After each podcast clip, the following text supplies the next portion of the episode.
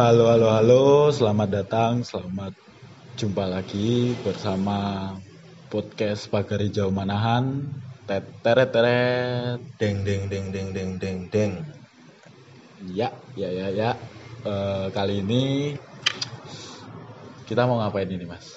Kita mau cerita tentang eh kita mau cerita sama Mas siapa ini? Mas Mas Dani. oh, Mas Dani. Nah, Kita dapat kesempatan istimewa ini sebenarnya buat podcast bareng salah satu asisten pelatih Persis Solo. Persis Solo ya, Mas. ya.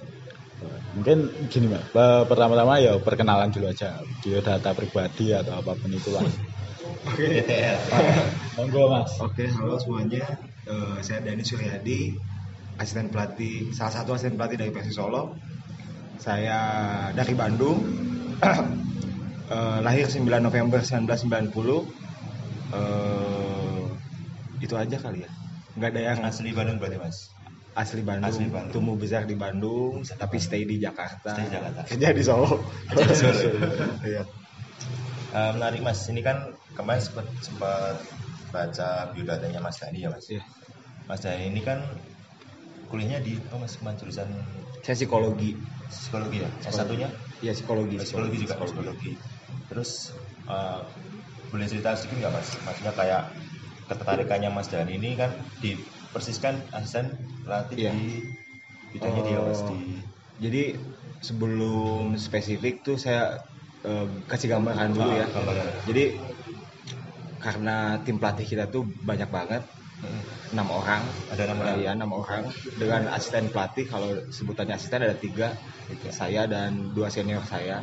Eh, kita bagi-bagi tugas lah. Bagi tugas. Mm. Eh, secara lisensi saya ilegal di Indonesia. di Indonesia Ya, ya karena eh, kiblatnya UEFA, UEFA. Ya, kalau sini pakainya AFC AFC. Nah, sejak kiblat udah ilegal. Terus bisanya apa gitu. Sedangkan kalau technical dan sebagainya eh, yang lain sudah lebih senior berpengalaman. Saya paling muda. Yang saya bisa apa? Yang saya pelajari di Inggris apa? Ya modernisasi dalam sepak bola. Jadinya saya kira ada sesuatu yang sangat fundamental, penting tetapi diremehkan, Diremehkan. khususnya di Indonesia. Salah satunya adalah eh, analisa, analisa analisa data analisa data yang ya mungkin pertanyaan selanjutnya akan menjurus ke itu lebih spesifik silahkan Nah, makanya kemarin kita sempat beberapa kali pengen pengen sih pengen ngobrol sama Dani kan tentang itu jadi kita pengen ngobrol tentang lebih ke apa ya sand football mungkin bisa Iya. juga dibilang itu nggak bisa ya belum Hmm, sangat tepat karena tepat. bagian dari sport science ya. sport science juga ya intinya. memang di sepak bola modern ini memang penunjang paling salah satu penunjang faktornya juga di itu ya mas di ya di sport science itu sport gitu science juga gitu. oke berarti nah ini menarik juga tadi mas Dani bilangnya kan ilegal mas Eh, lisensinya berarti mas? Iya iya. Kan kalau saya setahu saya sih eh, lisensi di sepak bola Indonesia itu kan minimal kalau asisten pelatih Liga 2 itu C. C, C, C, C. Berarti tapi Mas Dani ini posisinya Eh, kalau di konversi mungkin C ya. C ya, mungkin C. C. UEFA, iya iya pak jadi kalau di Eropa tuh level 1 level 2 Level yang paling tinggi? Uh, UEFA B, Oh, UEFA A, UEFA, uh, UEFA A Pro, Pro Diploma. ada lima. Ya, Lima. Ada lima, lebih rumit, lebih lama, Lebih lama. ya lebih kompleks. Kayak kuliah ya Mas. Iya benar. Lebih lama gitu. Ya berarti kalau di konvensi juga berarti udah masuk lah ya. Udah masuk di Lalu ini mas, kayak perjalanan karir karir Mas Dani sebelum ke Persis gitu mas, itu melewati apa aja, pernah di mana gitu mas? Eh, jadi turning point dunia sepak bola di hidup saya itu kurang lebih 2013 ya, 2012 2013 lah. Saya memutuskan buat terjun ke dunia yang saya suka gitu. Kalau iya, kalau masih main, saya kan tumbuh kembang di Bandung, ngeband dan sebagainya. Eh, kayaknya ketuaan dan ya terus dan apa yang saya suka saya kerja dapat income tapi saya bahagia ngerjainnya ya sepak bola tapi untuk memulai itu dari mana gitu kan Hmm. akses informasinya saya nggak tahu apa-apa saya bukan pemain sepak bola saya nggak kenal siapa-siapa gitu saya juga bukan bobotoh Eh, jadi benar-benar cuma emang kalau sebatas suka sepak bola tapi Saya- tidak tidak saya penikmat. Penikmat, Jadi ya? memang karena dulu kan saya sempat di kimia analisis Eh. eh, majornya jadi eh, senang analisa gitu dan akhirnya 2013 belajar nulis lah. Jadi emang senang baca buku. Eh, dari baca buku belajar nulis, kirim tulisan ke pandit football. Oh, Pandit, nah, Pandit, pandit ya. football. Saya bikin tulisan ke pandit football. Terus ikutan belajar-belajar nulis waktu itu dengan ada Jen RS, Pangeran Siahaan, kayak gitu. Heeh, kayak gitu eh, belajar nulis. Makin seneng tuh dengan yang namanya analisa. Jadi dia mengencourage saya buat melihat sesuatu itu dengan point of view yang luas, perspektif tuh. Jadi nggak satu nggak satu Iya, aja. jadi kalau nonton bola itu ya, kalau orang awam mungkin nonton bola lihat Menang bolanya di mana, Menang kalah. Tapi dengan berubah perspektif, kita bisa ngelihat pemain yang bergerak tanpa bola, Iya. pemain di belakang posisinya kayak gimana. Jadi hal-hal yang tidak diperhitungkan kayak kayak oh Barcelona ball positionnya 80% tapi kalah oleh Celtic misalnya contohnya waktu itu. Nah, hal-hal yang kayak gitu yang oh ini sport science, dalami, dalami, dalami ternyata penting banget gitu. Jadi terkesan seperti diremehkan tetapi buktinya eh, juara gitu buktinya trofi gitu jadi udah nggak kita udah nggak bisa konvensional dengan kayak eh, main bola kayak dulu lagi gitu yang nggak cuma cuma mental tetapi Iya, bukan cuma- asal gitu. cuma fisik yang kuat tapi juga harus iya kayak gitu juga ya mas nah kayak gitu akhirnya hmm, pengen jadi pelatih tuh akses jadi pelatihnya di Indonesia saya blank datang ke PSSI provinsi pertanyaan pertama mereka sangat konyol kayak kenal siapa mata dong Itu masih- ya, masih sangat, umum ya, ya? sangat nepotisme lah dan dan buat saya aneh gitu Eh. usia 22 eh, masih eh, brutal dan berbahaya ya. Jadi kayak apa nih? Ya pengen mendobrak suatu feodalisme kayak gitu. Jadi apa nih? Kayak gitu dan eh, kecewa lah. Jadi dendam tapi jadi motivasi dikonversi lah. Jadi ya udah cari tahu belajar lagi selama kurang lebih tiga tahun. Akhirnya 2016 dapat eh, rezeki buat ke waktu itu Hull City. Pertama kali. Nah sebenarnya pertama kali itu Hull City. Di memang karena memang karena pengen belajar sport saya itu ya bukan. Belajar di sport science tapi dengan judulnya ya itu kayak lisensi di Indonesia pelatihan. Oh, jadi in, pelatihan. in general semua jadi saya belajar eh, teknik visi eh, ada psikologi ada sosial ada nutrisi. Jadi ya. ijazahnya banyak tuh pas lulus tuh ijazahnya banyak. Jadi eh, lebih ya itu bedanya mungkin dengan yang di sini atau apa saya belum tahu. Ya berarti kan bisa itu sederhana tapi ada sub-subnya sedikit iya. Ya. Benar-benar. Ya yang menarik mungkin mungkin saat eh, Mas Dani saat pertama kali bertanya dengan PSSI yang di mana tadi? Bandung. Bandung.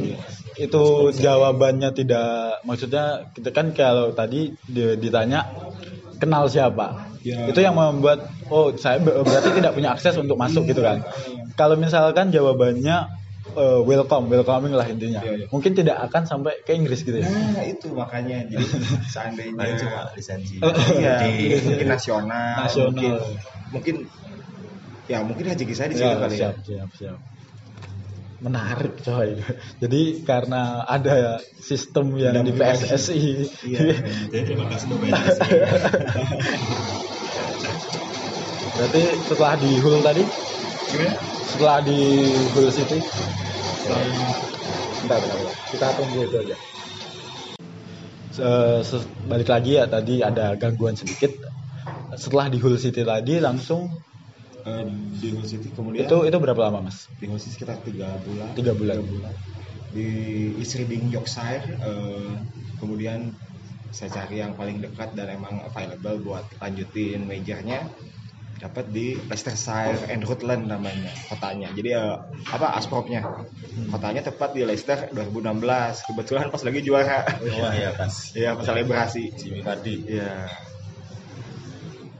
ya lanjut di situ eh, seru sih magang dulu di di klub sub-subnya jadi di sana itu misalnya Persis Solo Iya. punya internal sub-subnya apa Persis Solo Junior apa Oh. namanya beda-beda tapi pada akhirnya nanti pemain-pemainnya bermuara untuk Leicester City jadi kayak gitu Iya, ya iya.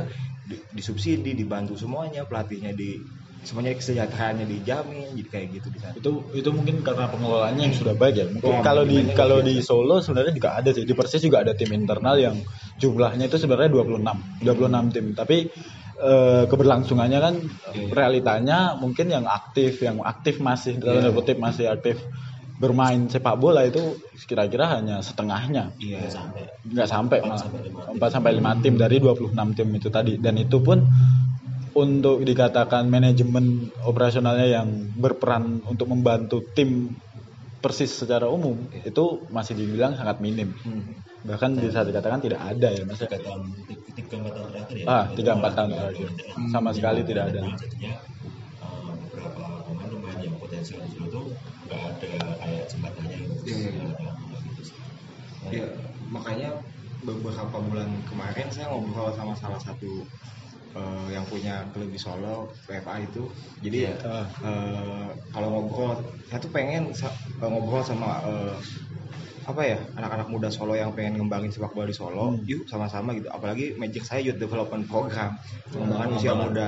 Saya tuh mikir kayak Solo tuh loyal banget pendukungnya dan salah satu pendukung yang sehat adalah pendukung yang kritis menurut saya. Nah itu adalah pendukung yang sehat. Karena saya dulu juga pas di Inggris kebetulan belajar gimana perkembangan hooligan gitu kayak gitu dan wah gimana ya, nah kayak gitu hooligan tuh kayak gimana atribut dan sebagainya sampai jadi pop culture dan sebagainya sampai masuk ke musik dan sebagainya dan wah Solo ini gede banget gitu. Salah satu klub petinggi PSSI gitu ya. Maksudnya pendiri lah.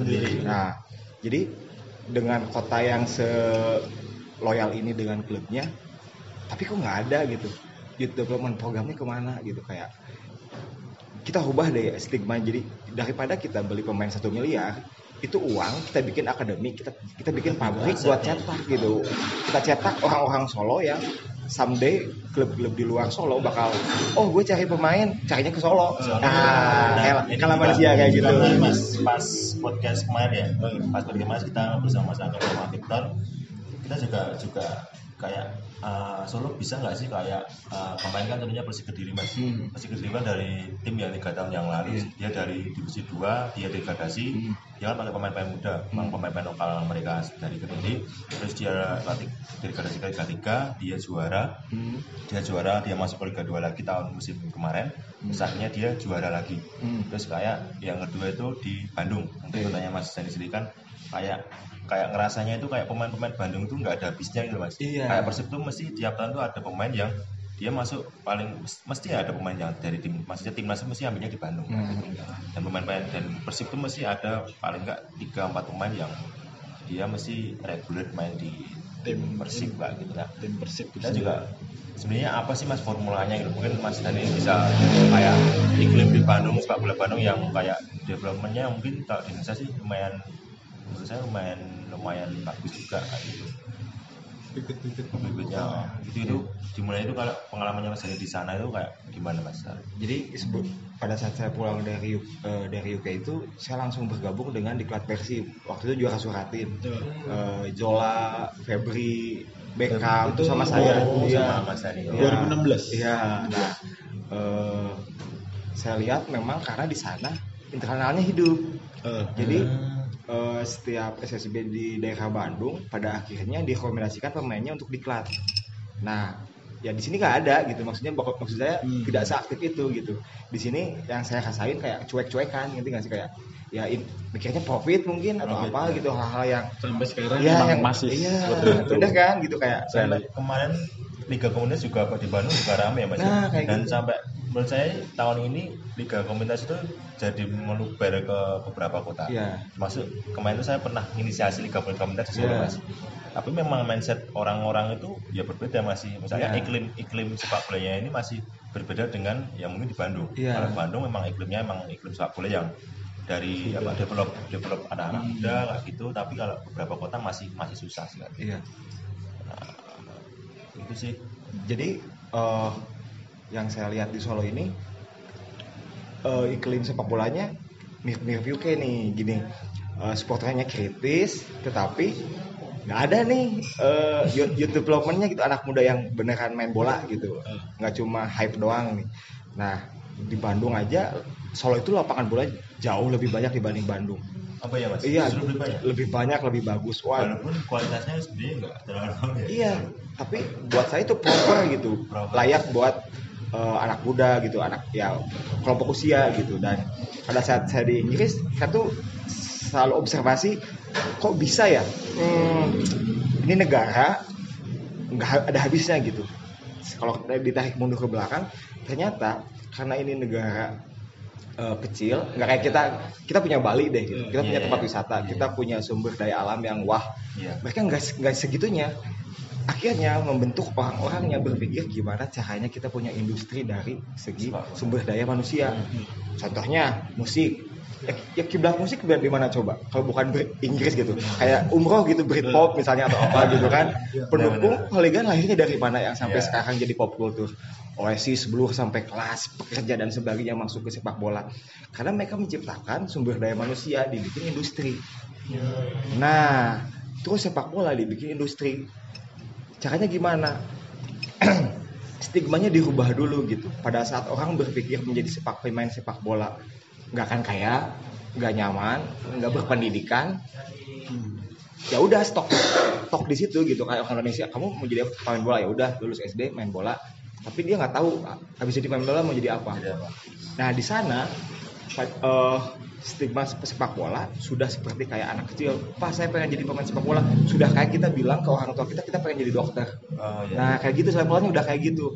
Terus didukung infrastruktur dari pemerintahnya di mana lapangan bola banyak banget. Free, mostly free. Lapangannya iya nggak ya, nggak perlu mikir apa-apa. nggak harus kenal Oh, oh. Abi. Iya. semuanya didukung, semuanya dibantu. Usia kelompok umur ada liganya, ada Sunday League, semuanya jelas, data, transparansi, keuangan semua jelas. Pokoknya enak. Dan usia saya waktu itu usia 5 tahun sampai 17 tahun tuh kok jelas banget sampai saya paham bahwa oh kalau kita nggak kayak Garuda Selection mainnya bagus. Bagus. salah satu klub di Inggris kalah gitu bahkan terus habis dari situ kok kita menurun kenapa karena di sana nggak ada berhentinya ngerti nggak dari usia sekian kelompok umur sekian Hmm. sampai dia ke senior nggak ada jeda buat dia berhenti main bola di kita mungkin aduh kok nggak ada ya Liga U18 atau U17 yang reguler atau apa tiba-tiba mati oleh pilkada atau apa hal-hal yang di luar bola. Waktunya ya yang terjeda-terjeda Iya. juga Jadi mungkin kesimpulannya manajemen ya menurut saya. ya. Manajemennya jadi eh kalau kalau kita mau kayak ambisius kayak oh Indonesia harus ah saya solo dulu deh gitu. Gitu kan. Iya. Skop Benar, terkecil dulu gitu. Entah saya masih bergabung dengan Persis Solo atau tidak. Saya sangat excited buat bantu anak-anak muda atau yang mau belajar dengan gimana nih ngembangin sepak bola kelompok usia sampai nanti pada akhirnya bermuara ke Persis Solo.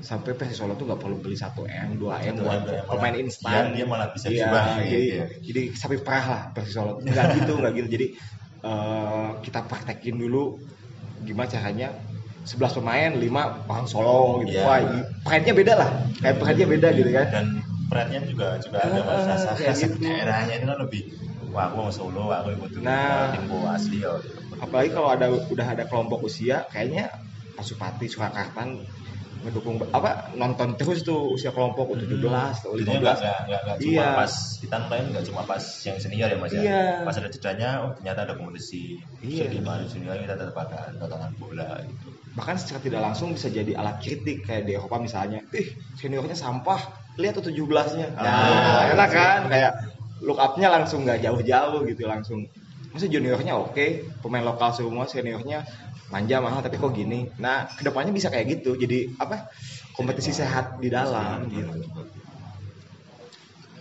panjang dan menarik. Menarik. menarik berarti. Kalau nggak di stop bahasan lainnya ketinggalan. Cuma kita simpan dulu aja. Lanjut aja nih mas. Eh, yang mau ya mu- mungkin penasaran sih saya penasaran. Proses berlabuh Mas Dani ke Persis Solo. Maksudnya proses bergabung itu. Kenapa ceritanya. tidak Ceritanya ya, dulu. sebenarnya kan Mas Dani dari Bandung. Harusnya kenapa tidak di Persib Bandung? Kenapa malah di Persis gitu mas? Itu gimana? Eh, pertama sekolah saya belum beres di Jakarta. Ah. saya sedang di Jakarta KTP saya Jakarta mengisi waktu luang saya, saya bergabung dengan salah satu klub yang niatnya ingin menyaingi Persija Jakarta, yaitu Jakarta United. Yang kemarin Ya. juara ya mas Ya, Jakarta United. juara Eh, Federasi Jakarta saya waktu itu head coach U17-nya, pengembangan usia mudanya dan menjadi asisten pelatih di seniornya. Eh, sekitar enam bulan juara juara provinsi. Pada saat setelah selebrasi saya tinggal karena pemiliknya pengen saya ke Solo buat Solo. bantu ya. Sama ya. Kebetulan pemiliknya sama. Pak Wijaya Pak Iya. Dan ya udah gitu.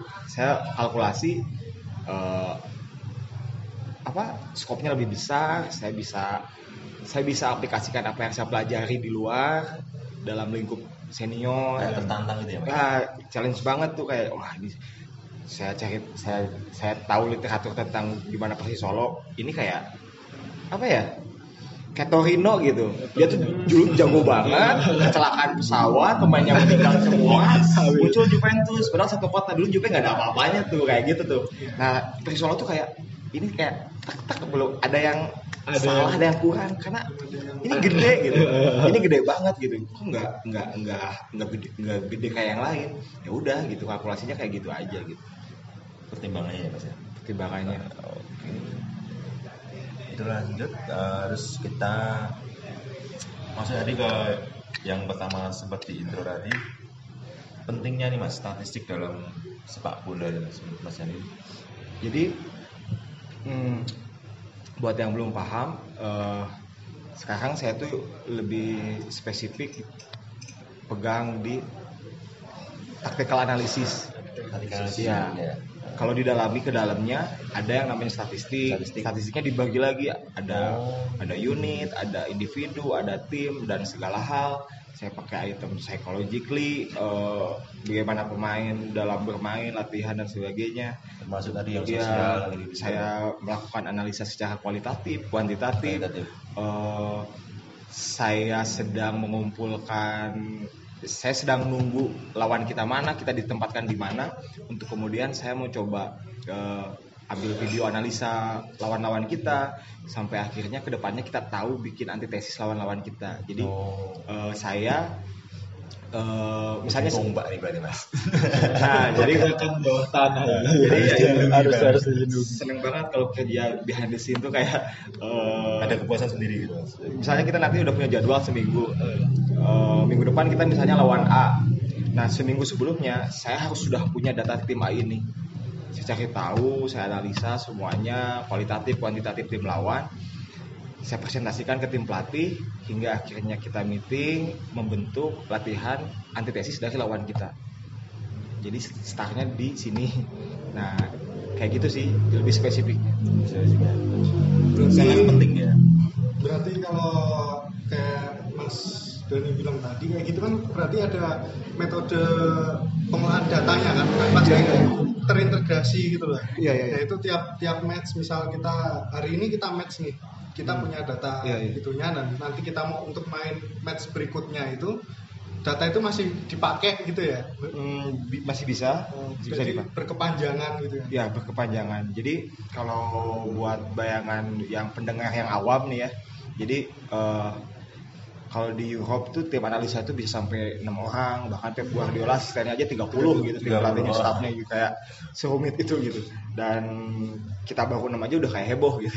Nah jadi eh, tim analisa itu memang sekompleks dan sepenting itu gitu. Karena dari statistik statistik itu angka tuh nggak bisa bohong gitu eksak gitu. Pemain secara deskripsi kita lihat di pinggir lapangan. Oh bagus. Bagus tapi tapi secara angka oh ternyata enggak. Sampai kita tarik mundur jadi angka dia layak jual tidaknya harganya berapa nanti menjurusnya ke sana. Jadi udah nggak bisa bohong tuh. Contohnya Juventus selalu beli pemain yang free transfer kenapa? Karena dia pakai data statistik.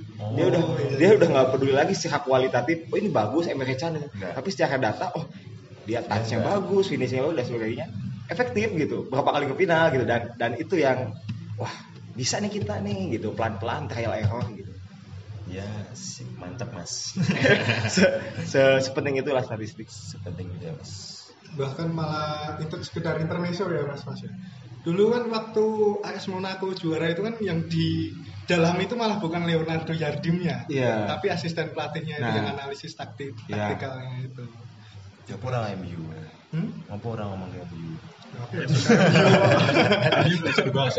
Ya lagi. Berarti kalau dari kata Mas Nando, asisten pelatih atau terutama Mas Dani ini emang harus kayak dijaga bener-bener biar ya buktinya di AS Monaco bisa Iya. kejadian a- bukan timnya atau apa pun yang diperhatikan tapi lebih ke peran asistennya yang mungkin kinerja atau kemampuannya ditakuti lawan-lawannya kan Ya, jadi ya, kayak gitu sih seperti gitu mungkin ya Tapi kalau selama ini ada nggak sih mas kendala-kendalanya mas? Mungkin nggak dari mas ini kan kan dengan hal yang baru ya mas ya. Dengan masnya seperti saya dengan apa itu namanya di bidang yang baru di sepak bola mungkin di Indonesia itu di bidang yang baru mungkin ya di luar negeri kan memang udah hal biasa tapi kalau di sini kan baru. Itu ada nggak sih mas kendala-kendalanya kayak eh, mas Jani penerapannya ke pemain atau ke mungkin dengan rekan pelatih sendiri atau gimana gitu ada nggak? Mas? Kendalanya tuh sebenarnya analisa seorang analis itu dipandang sebelah matanya karena sebenarnya dia nggak sendirian dia harusnya punya tim Punya tim ya? Iya tapi saat ini saya sendirian Sendirian. saya bikin analisa Persika Diri, Persibaya sendirian dan eh, jadinya itu sih salah satu kendala teknisnya, Teknisnya. tapi ke depannya bisa saya akali lah. Eh, banyak banget kayaknya fans Persi Solo juga yang yang mau bantu saya kayaknya Banyak, ayo banyak, gitu. Mas, banyak. gitu. saya pengen banget Mau tuh minta betul-betul. berapa? butuh-butuh yang pengen belajar gitu yang mau belajar ya ayo dan eh, itu aja sih kendala teknisnya dan ke depannya paling eh, harusnya tetap dijaga ya siapa pun nanti pelatihnya atau tim pelatihnya hal-hal seperti ini dijaga karena Tapi kan resikonya sebagai tim analis tim eh, sebagai asisten pelatih analisis kan kalau di Indonesia itu kayak sebagai mau mungkin mau ya mas. Mungkin bisa juga sebagai hal, hal yang negatif ya mas. Itu kan dipandang dari kayak pemain. Aku tuh eh, kayak aku tuh udah main kayaknya udah bagus. Tapi emang kalau data statiknya emang dia emang nggak nggak nggak sesuai dengan harapan pelatih itu ada nggak sih mas kayak pemain sih? Oh, kalau hal-hal seperti itu awalnya terjadi. Sebelum munculnya video analis atau seorang analis tim itu hal-hal pertama yang terjadi gitu. Kayak orang-orang nggak percaya dengan angka gitu. Angka. Saya bagus kok gitu, saya ini kok. nah mas dan itu membuktikannya itu apa? Nah, meyakinkan hal pertama yang saya lakukan pada saat gabung dengan Persis Solo itu adalah saya selalu pengen ada yang namanya classroom. Jadi, jadi saya pengen pemain itu tidak hanya pintar di lapangan, tetapi intelijensinya juga. Kebetulan ada psikologinya juga lah dikit saya. Jadi eh, saya pengen pemain itu kritis. Saya pengen pemain itu tahu apa yang dia lakukan. Dia bertanya, dia dia dia nggak bisa dibohongin pelatih. cuma iya, iya, iya, iya. nggak cuma iya iya tapi nggak paham atau cenderung bego gitu. Jadi eh, kalau dia mempertanyakan angka, ada video Ada video. yang saya tunjukkan itu dia gitu, itu dia dan harusnya seperti apa dijelaskan. Jadi kan eh, approaching atau pendekatan belajar ke pemain itu tidak hanya dengan audio atau kita ngomong aja, Iya. tapi visual juga ya buat gambaran pemain Gambaran. membayangan, oh kayak gini, oh kayak gini. Contohnya kenapa di Eropa kok efektif banget kayak gitu. Jadi setelah pertandingan itu video analisisnya disebar tuh di grup pemain. Setiap pemain mencatat kekurangannya apa, dia tahu kekurangannya di mana. Jadi di bus tuh semua menganalisa dirinya sendiri, punya catatan pribadi untuk kemudian di classroom didiskusikan harusnya seperti apa. Se sekompleks itu gitu. Dan ya kita belajar ke sana arahnya. Berarti kalau misal itu kan secara tim ya mas. Iya. Kalau pendekatan secara personal itu ada. Maksudnya ki- kita ngasih tahu secara personal. Iya. Itu tetap ada berarti. ada eh, itu wajib karena mm, salah satu major saya yang diajarkan di sana adalah pendekatan secara psikologi dan sosial. Jadi gini, ada pemain bagus di lapangan bagus, tiga hari kemudian dia jelek. Padahal data angkanya bagus, tapi kok ada jelek. Nah, stabil gitu nah berarti ada yang kena apa? Psikologi. Contohnya, ada masalah. eh siapa yang nggak kenal Thierry Angri gitu? Bagus banget. Iya. Iya. dari Arsenal ke Barcelona tapi tiba-tiba jelek. Tiba-tiba jelek. Kenapa jelek? Setelah dicari tahu dia punya psikolog ternyata dia digugat cerai. Jadi se se nah Di luar se- sekompleks itu gitu. Kayak Wenger lagi bagus tiba-tiba kok jelek timnya dia digugat cerai juga gitu. Jadi eh, apa hal-hal di luar sepak bola yang itu besar banget pengaruhnya gitu. Sebagus apa pun pemain karena eh, bagusnya pemain itu kan tidak cuma secara teknik tapi fisik mental pemahaman taktikal, understandingnya gimana. Nah itu semua yang harus dilihat oleh pelatih gitu. Dan di kita psikologi atlet itu dipandang nggak penting lah. Maksudnya apaan sih gitu? Kamu main-main aja. Main aja. Dia nggak tahu dia Harus- rumah. iya. ya. Dia nggak tahu dia. Jawabannya cuma itu aja. Kalau itu tadi kan sempat tadi ngomong kalau pengennya ada classroom gitu. Itu udah diterapkan mas. Sudah sudah mulai. Sudah mulai diterapkan. awal masuk tuh kayak tiba-tiba misalnya kita nggak latihan atau ada Hmm. waktu jeda kita kumpulin di di di mes kasih lihat video dan sebagainya pemahaman taktikal dasar menyamakan visi misi kita gitu itu yang agak-agak susah Hmm. dan itu sangat penting menyamakan dulu filosofi bermain kita seperti apa gitu jadi sebagus apa pun pemain gabung ke satu tim kalau filosofinya nggak sama visi misinya nggak sama nggak masuk Nah. kayak Ricardo kakak ke Madrid fail gitu hal-hal seperti itu yang harus dibenahi dulu dari awal Nah, ini Mas. Nah, kemarin-kemarin kan baru rame nih Mas. Setelah beberapa pekan kita nunggu nih pemain Persis kan baru satu dua minggu yang lalu kan masih setengah nih Mas Hmm. komposisinya. Nah, yang minggu, minggu ini kan udah agak komplit. ya Nah, itu ada nggak sih Mas? Maksudnya kayak kita nyari pemain itu juga dari data, dari filosofi dan lain sebagainya. Yang Iya. tidak pelatih Eh, itu juga ada. tim pelatih itu berembuk ya untuk Berembuk ya? untuk Ah. Untuk memunculkan satu nama itu berembuk Dari dari enam enam enam pelatih ini iya semua saling punya masukan dia punya satu visi tadi ya Mas. iya punya perspektif masing-masing hingga oke deal. Positif nama ini muncul dan sebagainya. Dari semua aspek. Jadi eh, berarti Mas Dani sebagai asisten bagian yang analis tadi juga ikut serta dalam berperan, maksudnya berperan dalam kebijakan transfer untuk tim gitu ya Mas? iya semua tim pelatih mempunyai suara Semua. untuk punya hak untuk berbicara bahwa oh ini begini begini begini begini dari segi apa nah Nah, itu ada ada pertimbangannya sendiri ya Mas. orang punya argumen Ini menarik, menarik juga sih Mas. Jadi kayak ya mungkin ini kayak satu prosesnya persis sih Mas menurut saya yang persiapan di tahun ini mungkin kayak lebih lebih asik kayak diperbincangkan. Jadi kalau tahun kemarin kan kayak kita cuma tahunya pemain datang. Hmm. Pemain ini bagus gini-gini pokoknya pemain yang datang di Persis itu pasti pemain bagus kayak Iya, gitu. Tapi akhirnya pas di apa itu kompetisi dia nggak sesuai dengan ekspektasi kita Iya. kan.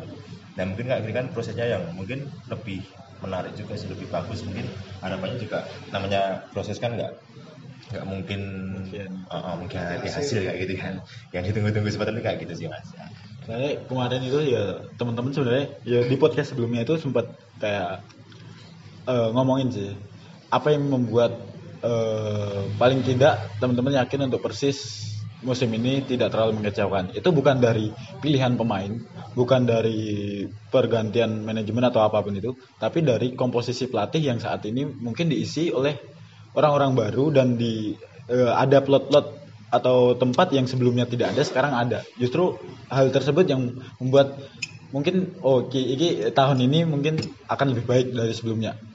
Jadi kayak eh, peran Mas Dani di Persis atau ada tambahan sekarang 6 6 6 apa komposisi pelatih eh, pelatih kepala dan asisten-asistennya itu yang membuat kayak teman-teman lebih punya landasan tersebut untuk meyakini musim ini tidak akan mengecewakan gitu sih. Terus lanjut lagi nih, oh, mungkin tadi mas perbandingan antara kan tadi kita udah bahas kesulitan di Persis kan. Perbedaannya dengan sebelum mungkin di Jakarta atau pas masih di luar negeri luar negeri itu apa mas? Perbedaan yang sangat mencolok gitu. Padahal kan di Persis baru gitu, baru sangat baru, Iya. baru diterapkan ini yang seperti ini. perbedaan yang sangat mencolok ya Ah, mungkin dukungan dari manajemen ya yang Dukungan. harusnya ke harusnya lebih total jadi eh, kompakan eh, suara yang sama dari tim pelatih dan manajemen terus dukungannya gitu dan hal-hal yang ya klasik lah ya kayak jangan ada campur tangan di luar tim pelatih hal-hal seperti itu yang yang harus total gitu yang harus ya ya beneran niat gitu nggak cuma wacana aja gitu dan itu yang sedang kita lakukan gitu. Ada perbaikan-perbaikan gitu mas Nah, tadi kan kalau untuk supporter kan antusias bukan karena datang atau apa, tapi ya kan antusias soalnya Iya. udah seneng enak. Ya, tapi ya salah satu, eh, supporter kan antusias dengan kayak ada analis gini kan. Nah, untuk pemainnya sendiri di Persis, maksudnya ini kemungkinan ya mungkin jadi hal yang baru untuk mereka juga kan sebagian pemain. Nah itu antis, antusiasnya mereka itu bagaimana gitu mas? respon Responnya. Oh sangat luar biasa ya. Jadi eh, positif, responnya positif. Kenapa? Karena beberapa pemain ada yang sudah pernah dengan pelatih asing asing. dan apa yang saya aplikasikan kayak pertama saya datang, hal yang pertama saya lakukan adalah memperbaiki nutrisi. Jadi ya ada pemain, ya ada yang ada pemain yang lah kok ini kayak pelatih asing? Lah saya satu alma mater. Pelatih maksudnya ya gimana gitu? Walaupun memang pahit iya. Walaupun memang makanannya nggak enak ada yang bosen ada yang masih nakal banyak banget yang nakal. Tapi percaya deh bakal ada perubahannya gitu. Kenapa? Karena kalau kita cuma perbaiki secara fisik atau hal-hal yang di luar yang kelihatan gitu tanpa memperbaiki dalamnya ya ya ya nggak sama aja gitu nggak ada perubahan gitu nggak akan maksimal Nah, nggak akan maksimal. Nah, makanya waktu itu saya langsung bikin menu makanan nutrisi sehat untuk semua pemain. Jadi juga anu mas koki juga gitu ya, kita apa ya? Menu. Ya, apa yang saya pelajari ya udah saya aplikasikan di situ. Jadi kayak ngedadak jadi ahli nutrisi tapi secara general aja gitu. Bikin menu apa mingguan, apa-apa ya. Lumayan banyak yang bermusuhan jadinya tapi ya udah gitu. pemain yang paling suka apa mas yang paling suka maksudnya dia yang paling seneng gitu banget Ya. dengan dengan treatment yang kayak gitu gitu siapa mas yang paling seneng Ya waktu itu tiba-tiba ada salah satu gelandang kita kayak komplain kok ini menu makanannya kayak pelatih asing waktu saya di klub saya sebelumnya di Arema katanya apa ya gitu. Iya. Debat Ya. water biar Ya. cari tahu. Cocok lagi, cocok lagi. ya gimana emang satu alma mater gitu ya jadi emang kita pelatih yang kalau belajar di sana kita belajar semuanya secara general biar pelatih itu tahu semua gitu nggak cuma tahu taktik aja nggak cuma tahu teknik tapi ya harus tahu eh, spot science hal lainnya safeguarding dan sebagainya ya kayak gitu Nih mas. Eh, kan mungkin di Indonesia ini kayak selain football itu berkembangnya gimana mas? Mungkin mas Dani kayak ngikutin nggak sih mas? Kayak eh, apa cuma mungkin tim Persilo ini pertama atau mungkin yang udah udah ada beberapa tim yang memulai gitu? Sebenarnya sudah ada beberapa tim yang memulai. Contohnya mas? Eh Bali. Ba- Bali? Saya belum tahu ya Bali. Belum belum ada. Kayaknya akhirnya ke sana karena sudah mulai alat-alatnya modern gitu dan juga. ya mulai modernisasi banyak tapi kalau untuk Liga 2 kayaknya persis doang deh. Setahu saya ya. setahu saya persis doang. setahu saya Ada hal yang harus kita banggakan, Cak. terus ya memang belum menjamur ya. Belum tapi ya itu eh, salah satu hal yang pengen saya lakukan bahwa major-major lain atau bidang ilmu lain tuh semuanya sebenarnya nyambung dengan sepak bola Sepak bola. jadi ya itu yang yang pengen dibikin industri itu ya itu gitu iya benar kayak gitu sih Tapi kalau Mas Dani kan waktu itu kan ke UK ya, Oh. ke Inggris. Nah itu ada teman satu ratingnya nggak sih dari Indonesia itu? Ada yang di Liga 1 mungkin atau apa itu? atau cuma mas ini aja yang atau bisa cuma Mas Dani aja? Nah, saya ini one of a kind, jadi eh, bener. Kenapa bukannya ini ya? Jadi saya ini nggak ada akses, ada nggak nggak ada relasi, Mungkin nggak ada akses apa-apa. Oh blank. iya, yang yang lain tuh ada yang minat, tapi dia punya kenalan PSSI. jadi terhenti dia pas pas nanyain ke PSSI provinsi, ternyata punya kenalan, jadi nggak ada niatan buat keluar negeri gitu kan. Mas pas saya kan cuma ngertinya kan statistik gitu. Iya, iya. makanya terus setelah obrolan ini kan kayak oh jadi buka kayak tentang sains football lebih lebih cakupannya lebih Luas. ternyata lebih luas lagi. Ternyata statistik itu bagian dari sains football itu tadi. Dulu sempet sih mas eh, tahu sih kayak mas Noval. Mas Noval itu dari Sleman mas di Jogja Iya, iya. Nah, dia anu yang di fandom itu kan dia dia ya seneng banget dia tuh mulainya ya kayak dia cuma nganalisis beberapa tim kayak gitu kayak gitu Hmm. terus akhirnya dia tuh kayaknya terakhir itu dia masuk di Badak Lampung Hmm. musim kemarin itu tapi nggak tahu sih kalau dia eh, apa itu namanya apa jenis lisensi nih lisensi ini paling ya kita aja lokal sih lokal lah. jadi udah mulai gitu Tapi untuk perkumpulan kayak wadah gitu mas komunitas. Agak mungkin pelatih ada komunitasnya gitu lah. Itu Ada untuk nggak? analisis taktikalnya itu ada nggak sih di Indonesia Belum saya ada. nggak- saya- saya nggak tahu ya tapi saya saya sendirian sih nggak kenal Sendirian. nggak kenal yang dimasukin grup ya atau mungkin bisa pernah bisa, bisa bikin anu bisa bikin apa nama jenenge Komunitas. komunitas Nah, Founder. pemain kan enak jenenge api ya Mas Jadi bisa bikin itu Asosiasi. asosiasi Tapi ini mungkin cuma startup aja ya. Iya. saya di tim besar eh, jadi analisa karena pada akhirnya memang ujung-ujungnya buat eh, jadi coach yang Coach. benar-benar general semua. general. Nah, yang kemarin Mas di Jakarta United itu kan eh, mendapatkan hasil yang maksimal ya Mas ya. Juara, juara di regional di Liga 3 kan di regional Jakarta. Nah, itu berarti prosesnya itu berapa lama Mas? Pas Jakarta dia berhasil kayak gitu. Eh, setahu saya tuh persiapannya enam bulan ya waktu itu. 6 bulan ya Mas. Dan saya gabungnya di pertengahan. eh, nggak di pertengahan juga agak awal ya tiga bulan pertama mungkin dan ya itulah hasilnya apa? Bantu-bantu sedikit lah saya. sedikit. Tapi ya hasilnya juga agak lumayan sih. Itu baru sedikit loh itu. Mas Dari kan dari awal dari, awal udah dari didukung dengan manajemen yang mungkin ini saya yakin Dengan manajemen juga mendengarkan mas. Bisa ya didengarkan. Terus ya juga mau tanya mas Adam mas itu salah itu kan. Terkenanya kan kayak pelatih yang keras dan berenergi gitu mas. Nah itu uh, ya kamu deh gimana gimana jadi kayak apa jenenge filosofi bermainnya itu oh, menurut pandangan mas uh, Dani Mas gitu Dani itu arah-arahnya itu gimana mas? Kalau Eh, misalnya saya itu kenal coach salah pada saat saya jadi asisten instruktur A- AFC di Sawangan. bisa Beliau ambil AFC, saya jadi asisten penerjemah waktu itu Penerjemah. gitu, di di Sawangan dan saya belum kenal bagaimana filosofinya, eh, gelarnya dan sebagainya. Saya cuma tahu backgroundnya, oh mantan pemain timnas, medali emas dan sebagainya.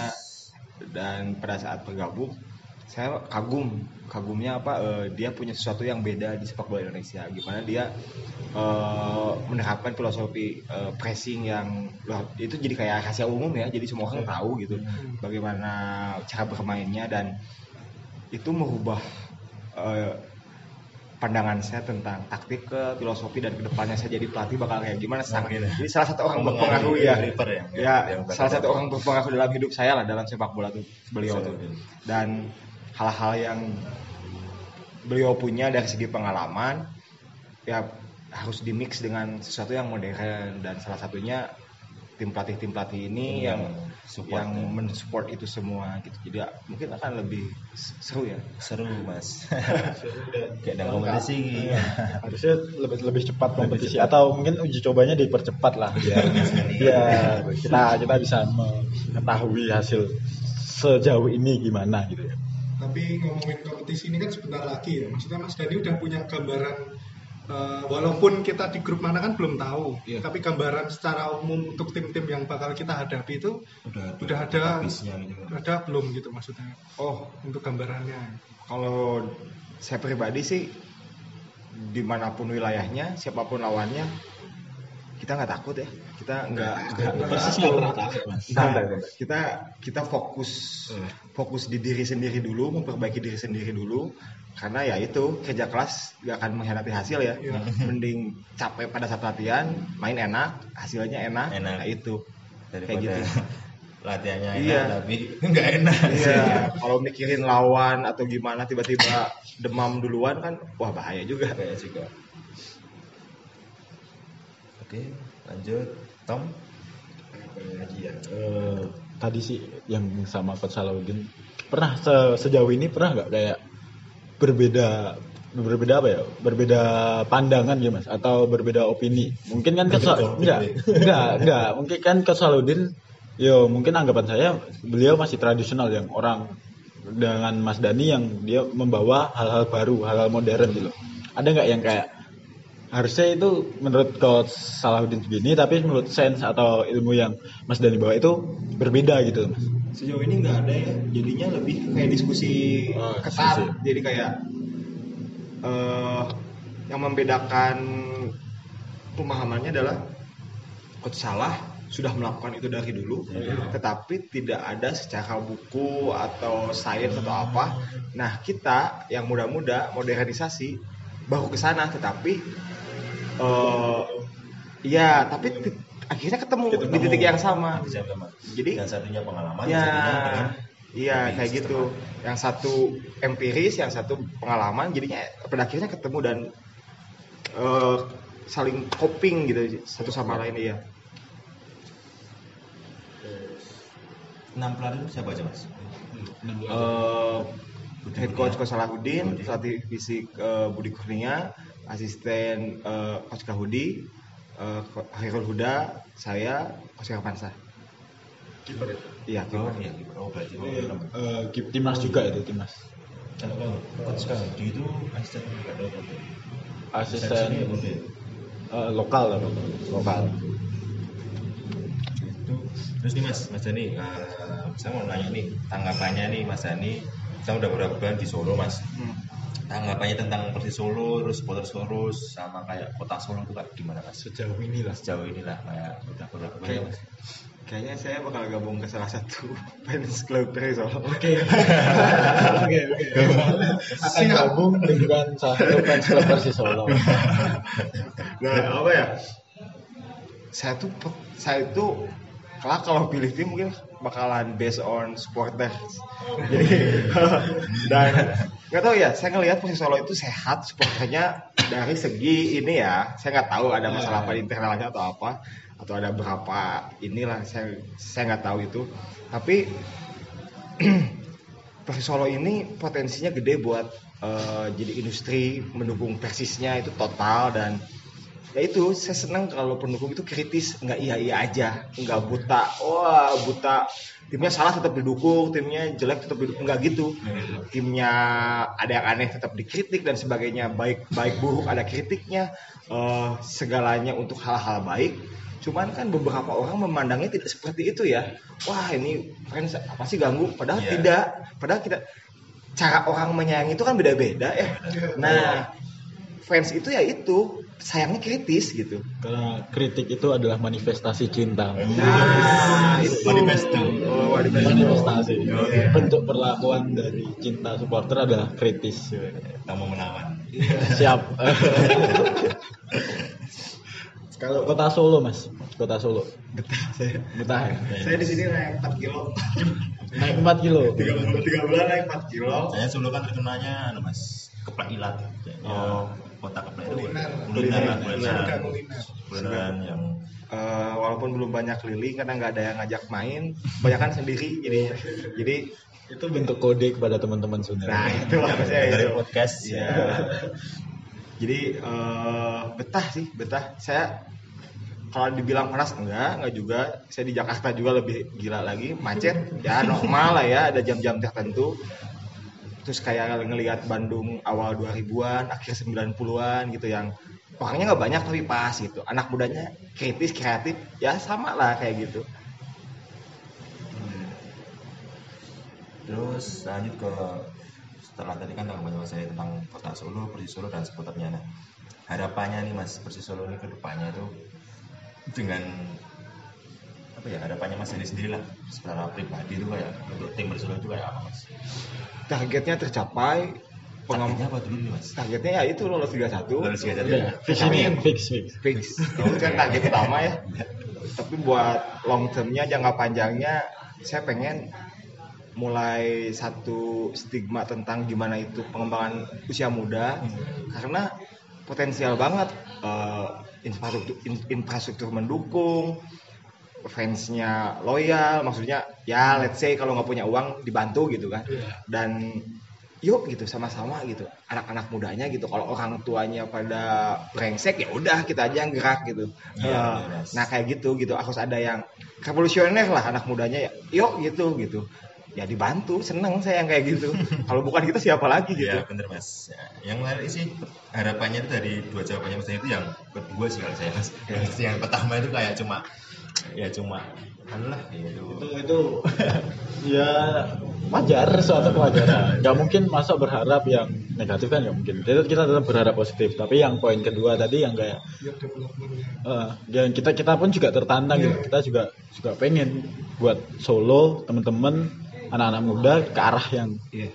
ke Jadi gini Mas, jadinya kayak anak-anak muda Solo tuh kayak kita tuh nggak ngomongin tentang tentang apa itu namanya yang melulu tentang isu A gitu mas ini kita bisa ada opsi lain kayak kita ngomongin tentang oh pemain ini kayak performanya gimana? Yang yang di pertandingan ini gimana? Yang besok itu gimana? Kayak beberapa permainannya persis juga gimana? Kayak gitu sih.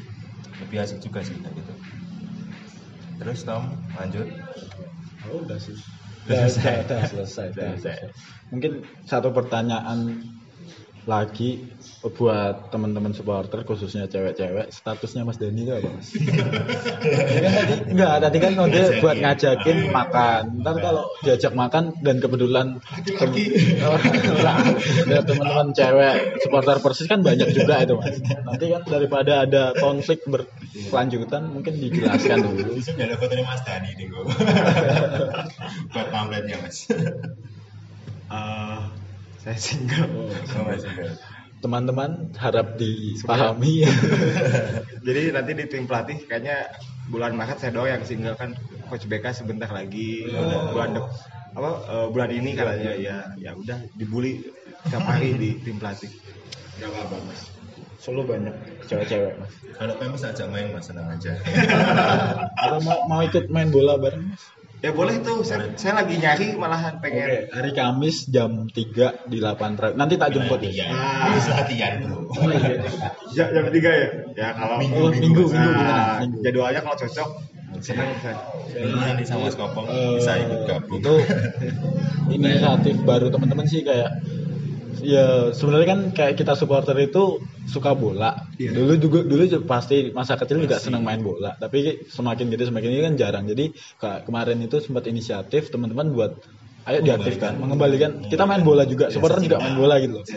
Dan ternyata res- responnya itu juga alhamdulillah positif. Banyak juga teman-teman yang bergabung ikut. Dari segala elemen mas. Iya, jadinya dari Spiro gitu ada nah 70 ada orang. 70 orang. Walaupun kalau eh, mungkin cuma 30 di, di 30 20 yang penting bisa buat dua tim dan bisa bermain dan di lapangan gede gitu. Iya, iya. soalnya semenjak mungkin SMA ke atas yang tidak aktif dalam sepak bola contohnya SL eh SLB sekolah SSB. SSB aktifnya paling di futsal tapi iya. lupa cara main sepak bola gede gimana jadi mulai diaktifkan lagi sih ini gabung aja oke siap untuk jersey ukuran apa mas? Oh. boleh langsung siap Udah apa lagi mas? Udah. Kalau udah, udah kita udah rekaman selama 50 menit ini, 50 menit. oke Udah lumayan lah. Mungkin ini baru ya belum dalam banget tapi ya udah mungkin untuk ke depannya pemahaman supporter. ke depannya iya. kita bisa lah mas ya ngobrol-ngobrol Mungkin iya. di Mas Doni kasih kesempatan buat mungkin ada yang mau ditanyakan mas. Tanyakan Nah, sama teman-teman Enggak sih, kalau kalau saya tuh pengen dekat dengan supporter, kenapa? Karena karena saya sudah di dalam tim atau klub yang mereka cintai dan saya pun harus tahu gitu siapa yang mencintai saya gitu, siapa yang mencintai klub ini gitu.